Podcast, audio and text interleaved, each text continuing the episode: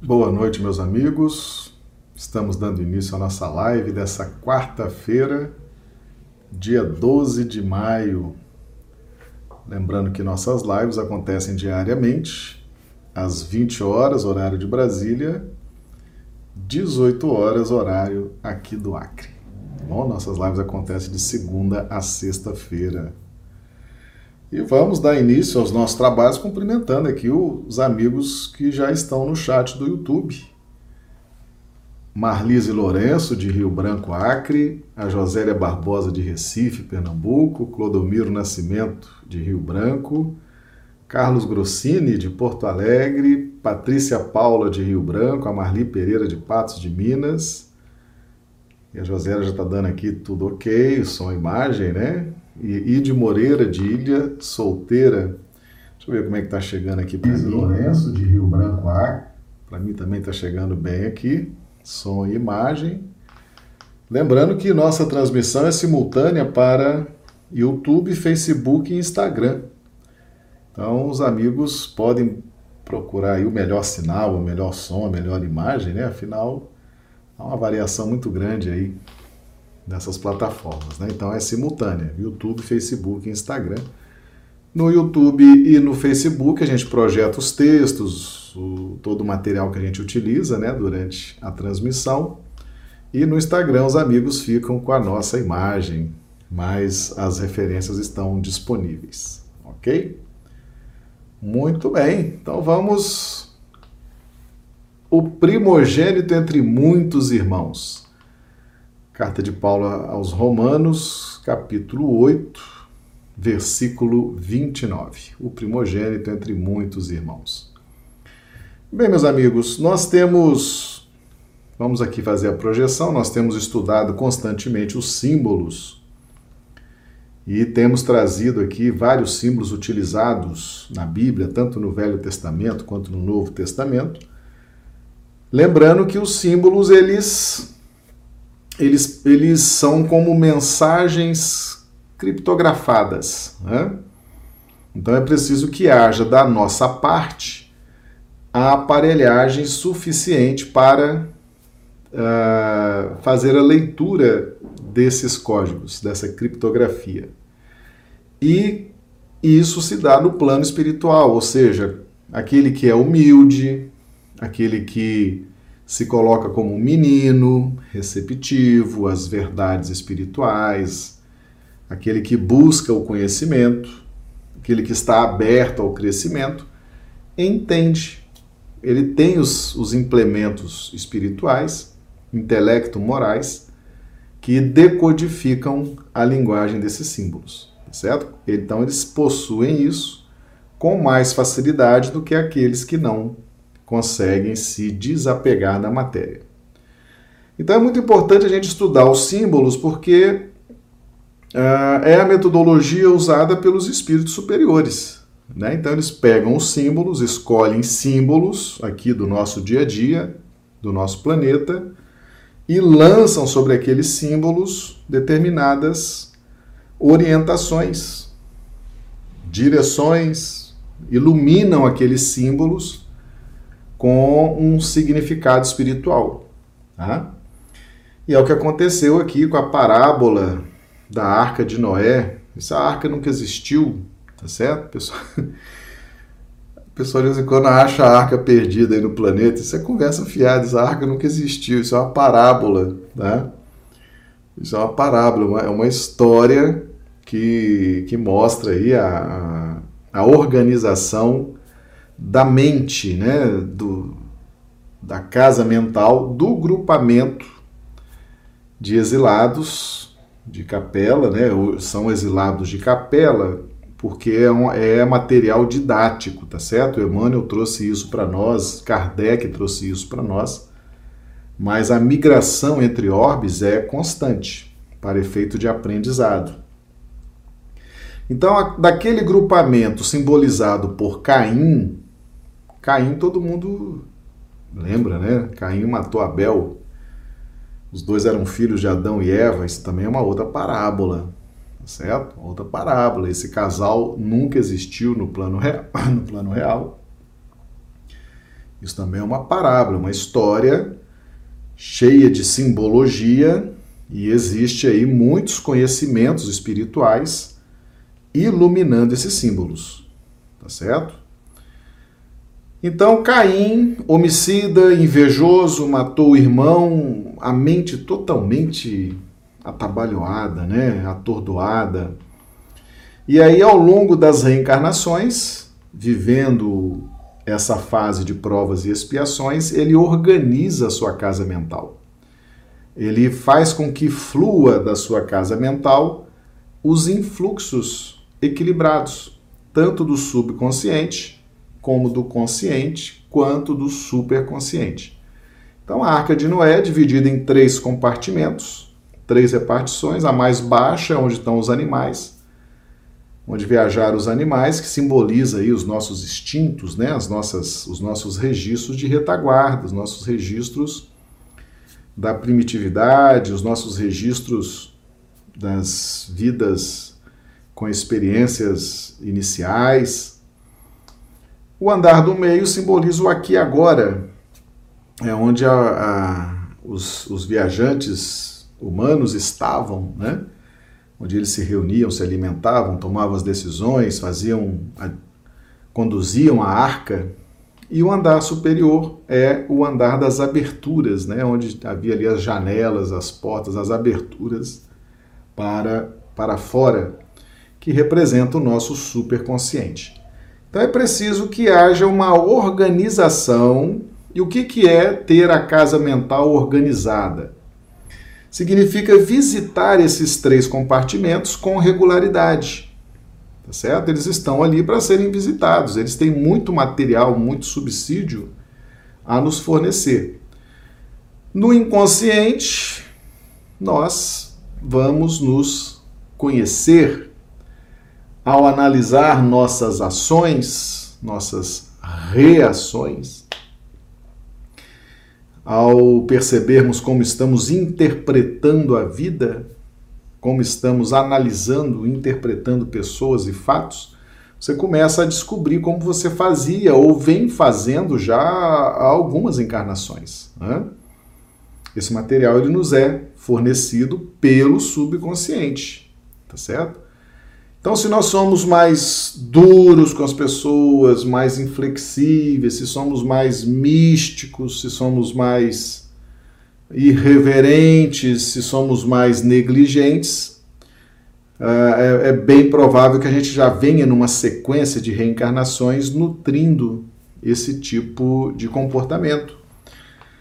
E isso nos, nos é apresentado pelo subconsciente. É uma forma da gente se conhecer bem, fazendo essa análise diante das circunstâncias da vida, diante das provocações da vida.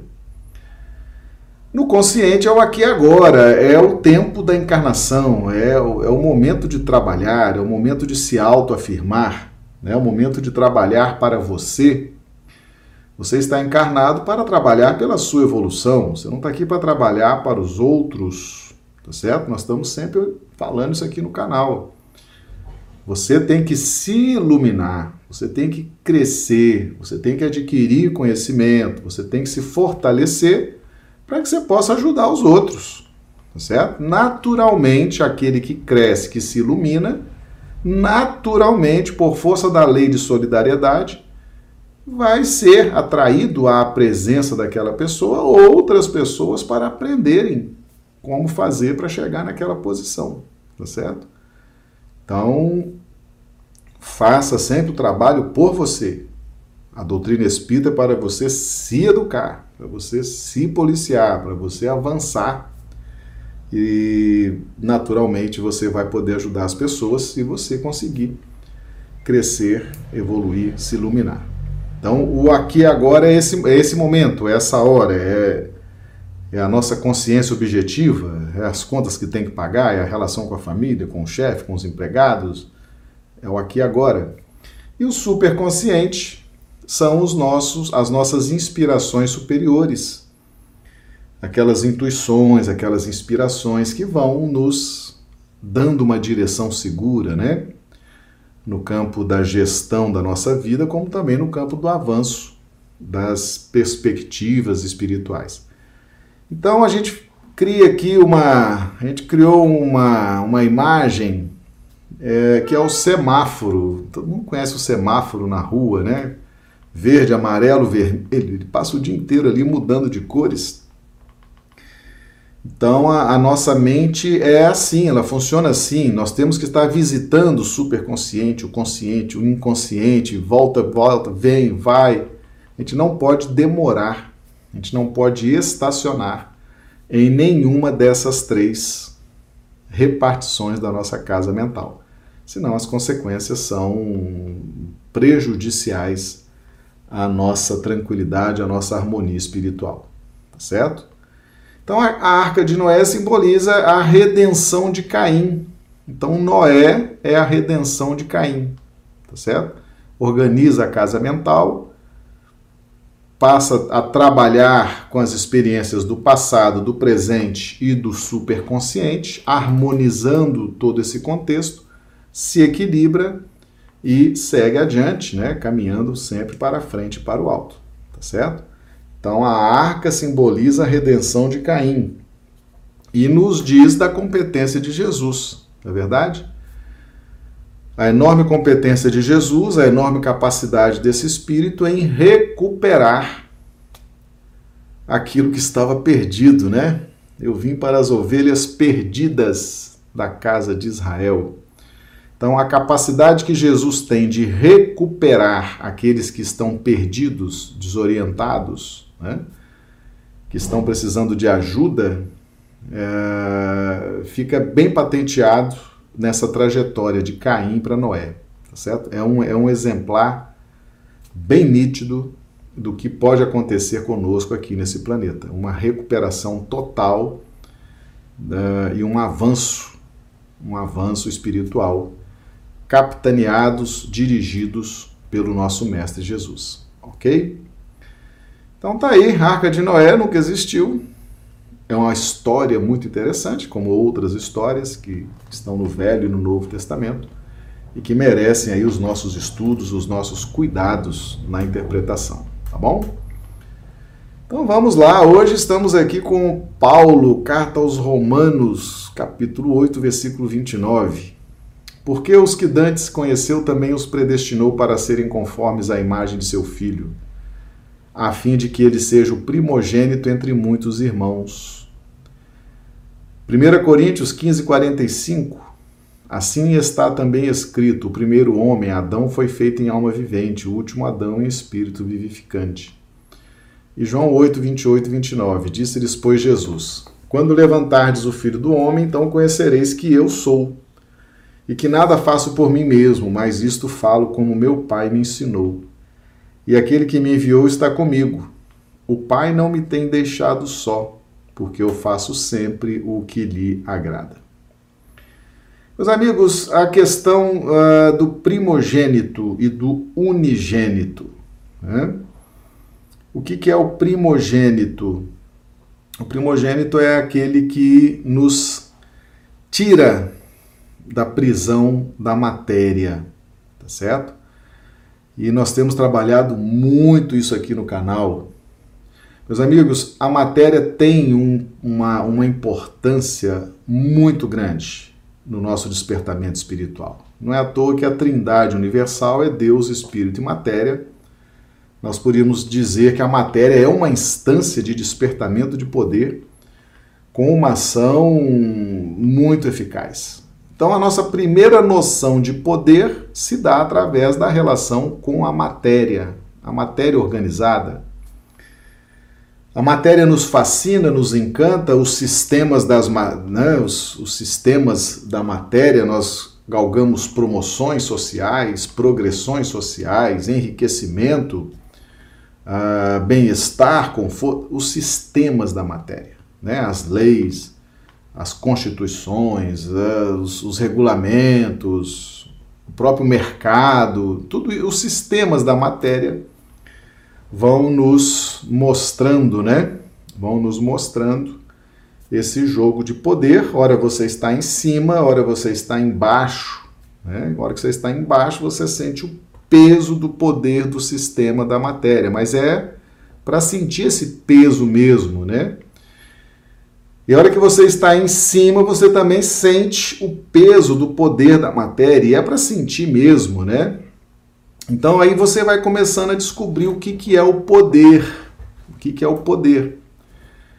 E você descobre o poder através da matéria e dos seus sistemas. Você passa a ter sensações de poder, tanto que você está empoderado como você está sem poder, né? Está, está, nós temos várias reencarnações alternando essas condições, justamente para que possamos despertar essa noção de poder. Então, nós vamos conhecer o poder de Deus através do poder que a matéria sugere para nós, tá certo? Quando a gente exaure disso, quando a gente cansa disso, né? Porque a gente começa a se tornar repetitivo, né? A gente fica muito apaixonado pelos sistemas da matéria e, e não quer largar aquilo e quer desfrutar daquilo e e nós temos uma tendência de transferir para o corpo físico aquilo que é do espírito, né?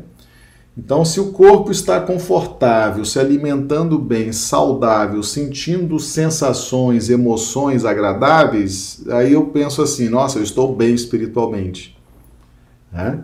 Porque meu corpo está bem, meu corpo me dá prazer, meu corpo me dá conforto, as estruturas que interagem com o meu corpo me causam bem-estar, me causam uma sensação agradável. E aí a criatura fica ali achando que a vida é o corpo, né? Que nós, nós, muitos de nós, acreditamos que somos matéria.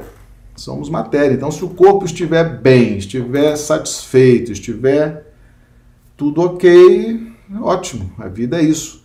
Só que isso é um grande engano, tá certo? Nós não podemos transferir para o corpo físico aquilo que é da essência espiritual, tá?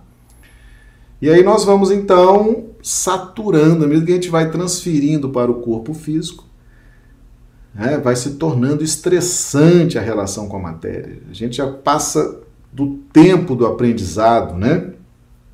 E quando a gente passa do tempo do aprendizado, a gente começa a sentir a sobrecarga da saturação.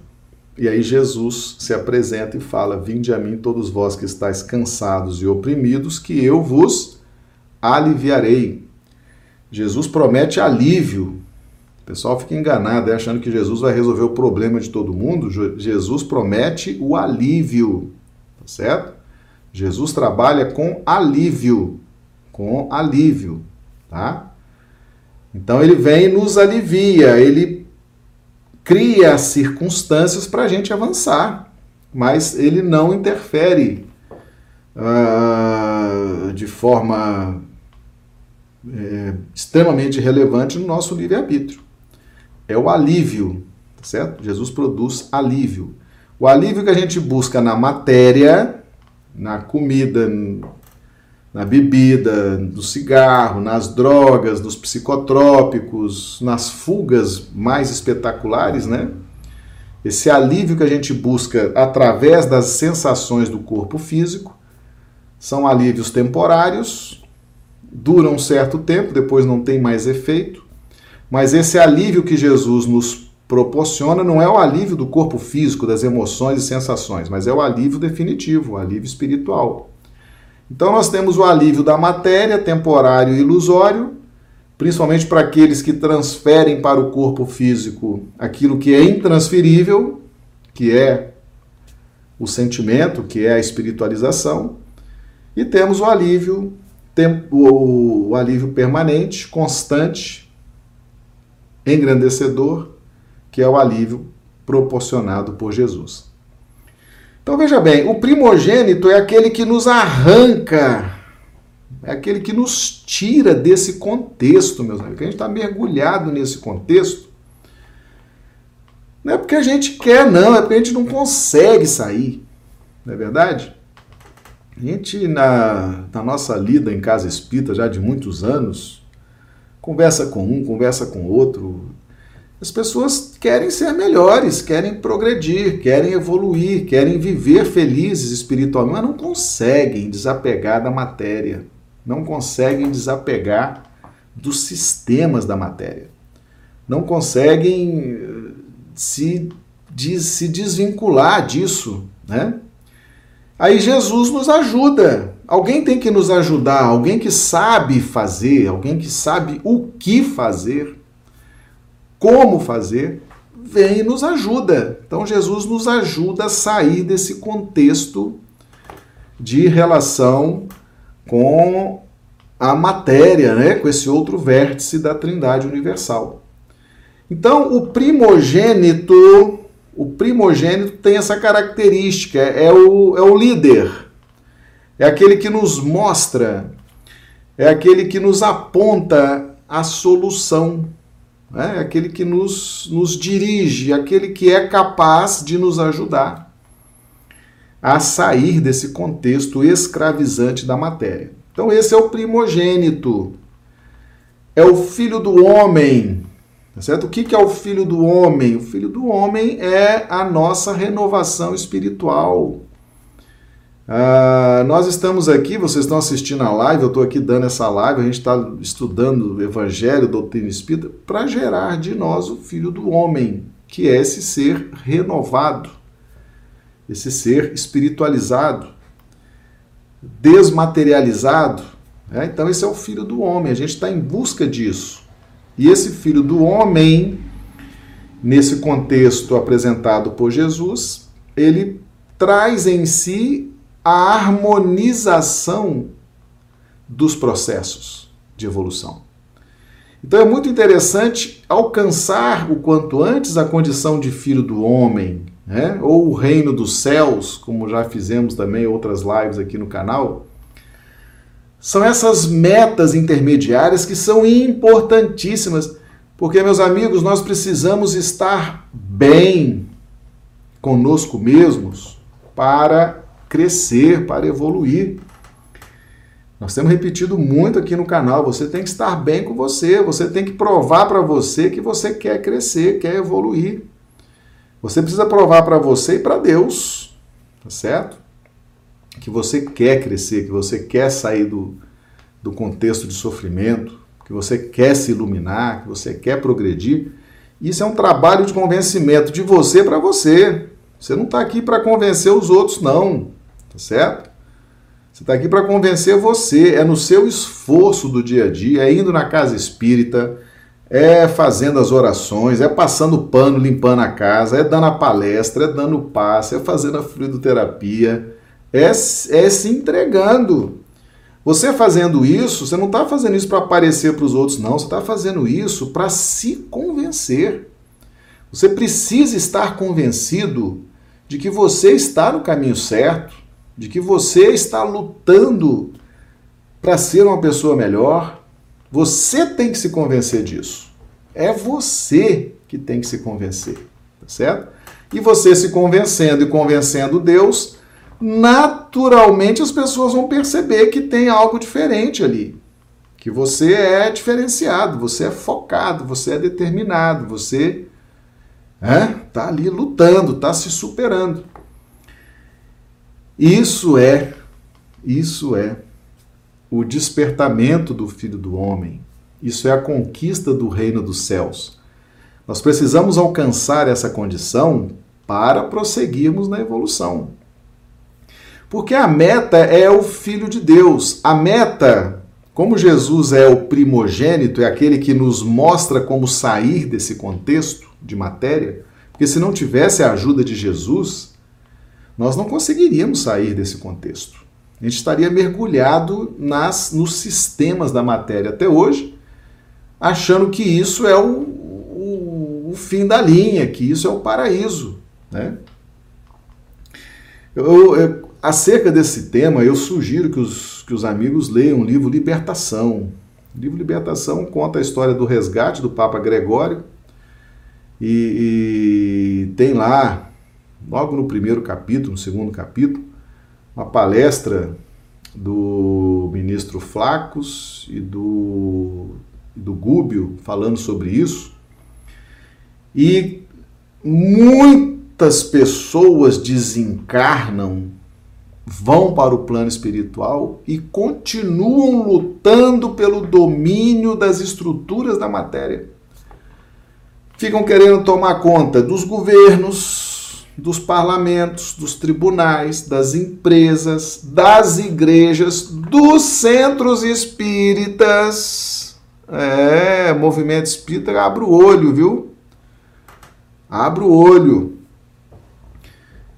É só lembrar a Federação Espírita Brasileira. A Federação Espírita Brasileira inaugurou 100 anos atrás, numa manobra jurídica impressionante, é, tinha que ler as obras de Rustem, aquele, aquele xarope daquele negócio. É uma manobra jurídica. Inseriram ali, inseriram ali no estatuto, que vamos estudar Kardec e as obras de Rustem. Né? O que, que era aquilo? O que, que foi aquilo? Uma manobra das trevas para gerar uma cisão no movimento espírita brasileiro.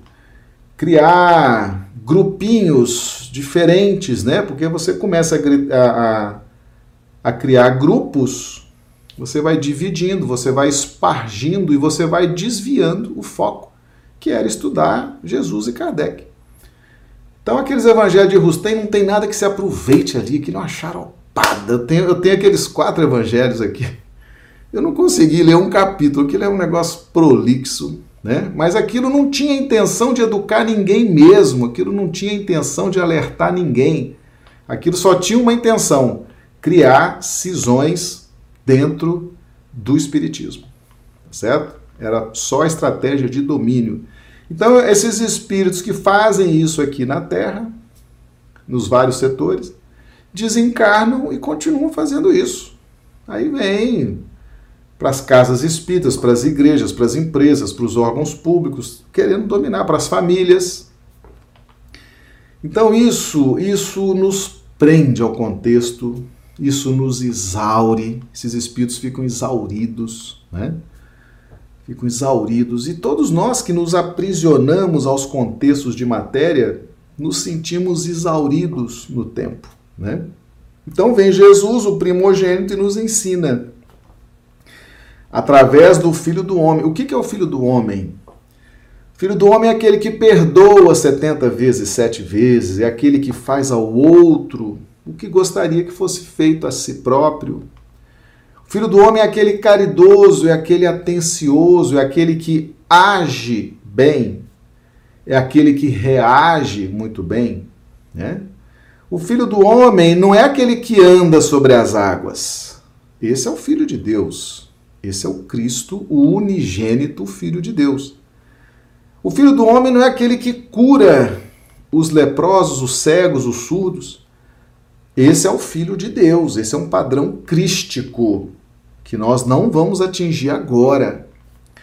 O filho do homem é, é, não é aquele que transforma a água em vinho, porque esse é um padrão crístico, tá certo? Isso aí nós vamos atingir, Deus sabe quando, vamos atingir. É lá para frente. Então, esse filho do homem que Jesus apresenta para nós, é a possibilidade de crescermos, de evoluirmos nessa escola chamada Terra, diante das circunstâncias que encontramos aqui. Tá certo? Então, esse é o papel do primogênito: é nos mostrar o possível de ser feito no ponto na, em que estamos na evolução espiritual. E aí vem toda a filosofia do Evangelho. É, o perdão, a caridade, o amar os inimigos, tudo isso que o Evangelho vem nos trazendo. E aí nós temos o unigênito. O que, que é o unigênito? É aquele que está em sintonia permanente com a vontade do Pai. Tá? É aquele que faz a vontade do Pai. É aquilo que está aqui em João 8, 28, 29, né? Eu nada faço por mim mesmo, mas isto falo como meu Pai me ensinou, e aquele que me enviou está comigo. Aqui Jesus fala da sua unigenitura, a sua conexão com Deus. E é essa conexão com Deus que potencializa as, as prerrogativas espirituais já conquistadas por Jesus. Tá certo? Então, o unigênito, um dia nós vamos alcançar a unigenitura, mas a meta que nos interessa agora, que é possível a nós alcançar, é essa meta a partir de Jesus como primogênito, tá certo? Então, quando nós enxergamos a essência de filho do homem de Jesus e a essência de o Cristo, filho de Deus, e entendemos bem a que tempo devemos dar importância e valor, né? Ao filho do homem devemos dar importância e valor aqui agora. Ao Cristo, filho de Deus, nós devemos alcançar essa perspectiva.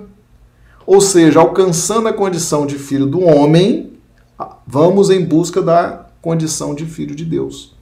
Mas primeiro o filho do homem. Primeiro o desapego à matéria. Primeiro o perdoar. Primeiro a caridade. Né? Primeiro o romper os vínculos com a matéria e seus sistemas. Mas é um rompimento de forma responsável.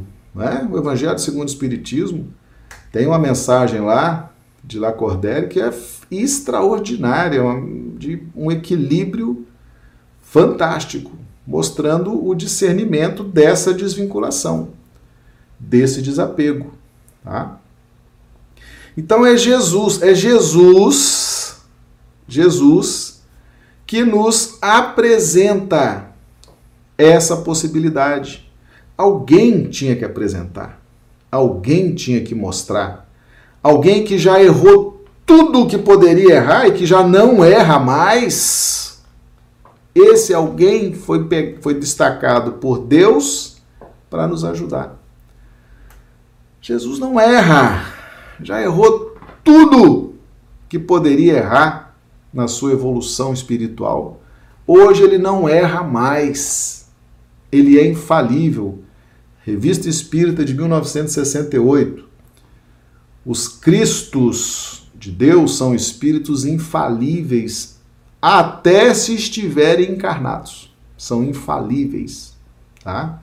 Então é possível alcançar a condição de espírito infalível, aquele que não erra mais. Um dia nós vamos alcançar essa condição, não, não é agora nem tão cedo. Jesus já alcançou essa condição. Por isso que ele nos ajuda, por isso que ele nos mostra por isso que ele nos aponta os caminhos, né? Você veja, por exemplo, Paulo, Paulo de Tarso, caiu do cavalo na estrada de Damasco. Ficou cego, né? Como é, que, como é que aquilo transformou Paulo, né? Feriu seu orgulho de raça, feriu seu orgulho de líder político, né? feriu profundamente o orgulho daquele espírito e ali ele se transformou. Eu pergunto para vocês: Jesus sabe fazer as coisas ou não sabe? Né? Tá ali, quebrou o orgulho da raça, hum, o orgulho da liderança política. Paulo era um. Paulo foi criado para ser um estadista de primeira linha, né? um, um rabino, um rei, um preso o máximo que a Judéia poderia oferecer, que os hebreus poderiam oferecer, em termos de projeção social, de poder político, Paulo estava preparado para aquilo. E aí ele cai do cavalo na estrada de Damasco, fica cego, ele começa, né? Ele foi quebrado no seu orgulho. Alguém tinha que saber a dose certa dessa queda do cavalo. Alguém tinha que saber a dose certa dessa cegueira. Alguém tinha que saber quem iria curar Paulo daquela cegueira.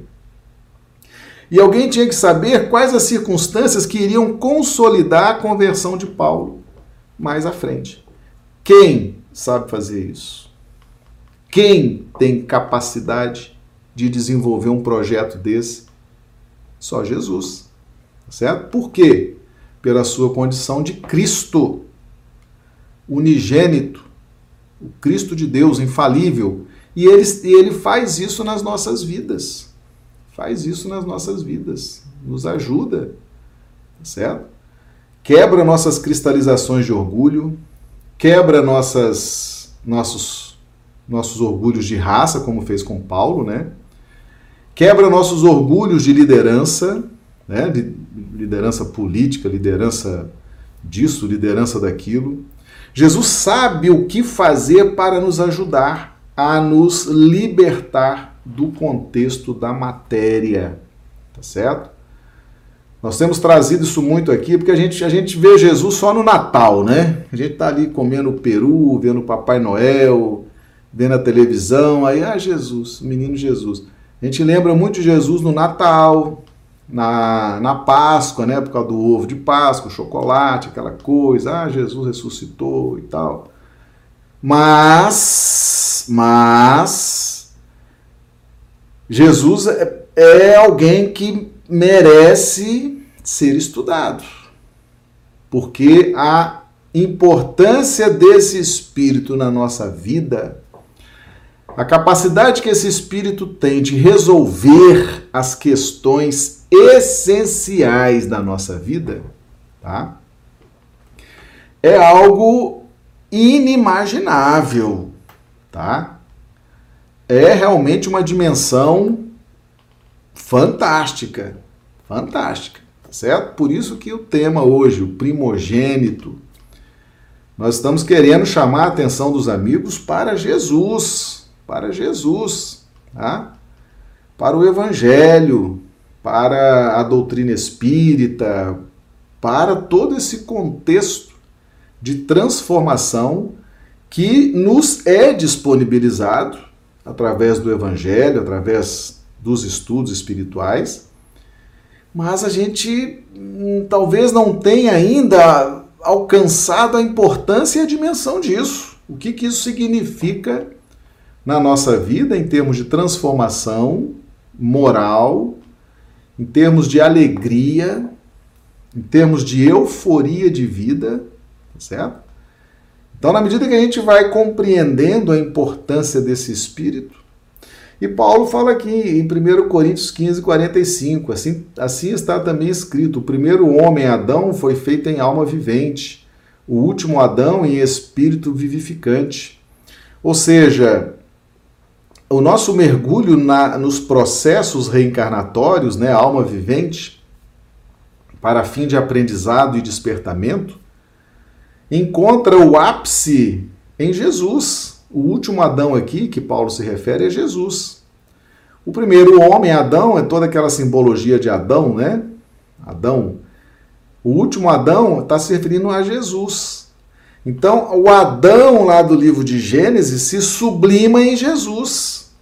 Tá certo? Então, Jesus significa espírito vivificante, aquele que impregna nossas vidas de transformação. Tá certo? E ele sabe, ele sabe fazer isso de acordo com a nossa necessidade.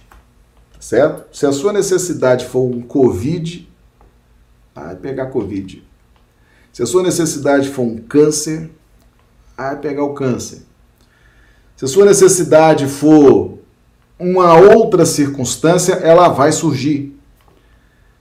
Jesus sabe, essa é a diferença de Jesus. Ele sabe a dose certa, ele sabe o que fazer, e ele considera nosso livre-arbítrio, ele considera a nossa capacidade, ele considera a nossa incapacidade.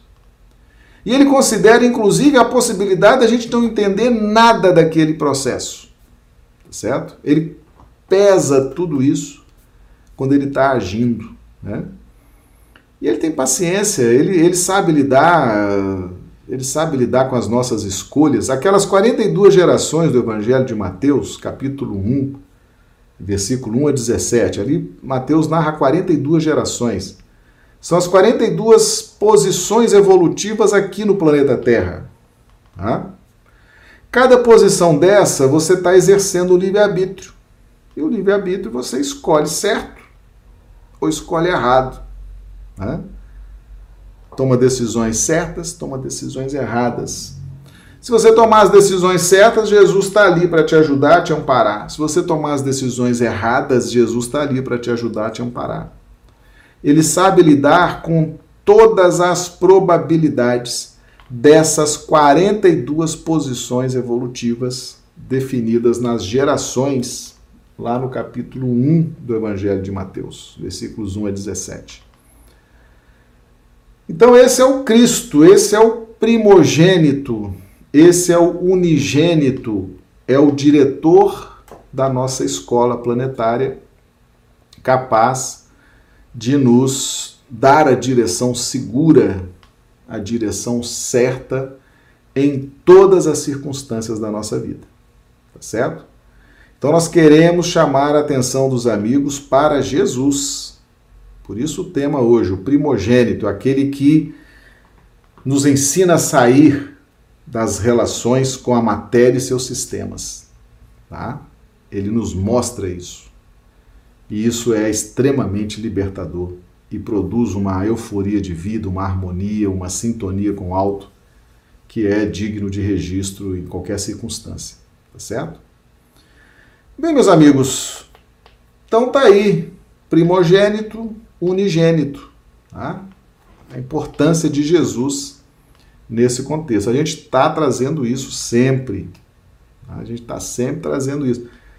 A gente que dirige casa espírita, trabalha em casa espírita, a gente sempre orienta lá o pessoal. Vocês estão vindo aqui no centro espírita, é para ter um encontro com Jesus, tá certo? Não é com a gente, não.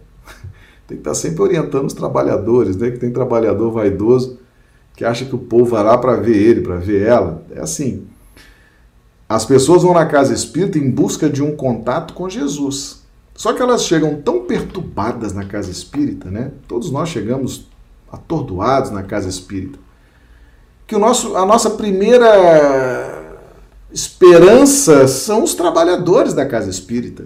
É o palestrante, é aquele que está lá no portão dando uma mensagem, né? Quando a gente entra. É aquele que, quando a gente entra no salão, dá um sorriso e diz seja bem-vindo. É aquele que nos convida a tomar um passe. A gente chega na casa espírita, a gente se afeiçoa às pessoas. A gente ainda não está em condições de ler, de interpretar Jesus. Então é muito importante que os trabalhadores da casa espírita tenham consciência disso que esse acolhimento, esses contatos com os frequentadores da casa, você está fazendo, você ali é um representante de Jesus, mas apenas um representante. Devemos estar sempre orientando as pessoas que, embora elas fiquem afeiçoadas ao trabalhador da casa espírita, porque elas chegam muito carentes, muito necessitadas, pedindo ajuda, né, precisando do, daquele acolhimento, daquela ajuda, mas é dever de todo trabalhador de casa espírita orientar a todos a que busquem Jesus. Todos foram trazidos para a casa espírita para enxergarem Jesus, tá certo? É o primogênito, é o unigênito. Esse é o nosso papel, tá bom? Fazer com que as pessoas, através das nossas posturas, das nossas atitudes, vejam e se e, e busquem cada vez mais o nosso mestre Jesus. OK? Pessoal, lembrando que nossas lives acontecem diariamente, das às 20 horas, horário de Brasília, 18 horas, horário do Acre, de segunda a sexta-feira. E na sexta-feira é dia de pinga-fogo, é dia de perguntas e respostas. Então, pessoal, é dia de fazer perguntas, né? Perguntas daquilo que aconteceu durante a semana, as lives durante a semana, ou lives de outras semanas também, outros vídeos aí do canal, né? Então, prepare-se, sexta-feira é o dia do pinga-fogo, tá certo? Muito bem, então nós vamos nos despedindo dos amigos agradecendo o carinho, a amizade de vocês, a presença de vocês aqui no YouTube, no Facebook, no Instagram. E já deixando aí o convite para amanhã a gente retornar e darmos continuidade aos nossos estudos do Evangelho à luz da doutrina espírita. Tá bom? Um grande abraço a todos. Rogamos a Jesus que nos dê uma noite de quarta-feira maravilhosa, uma noite de sono reparador das nossas energias e amanhã estaremos de volta. Muito obrigado, que Jesus nos abençoe.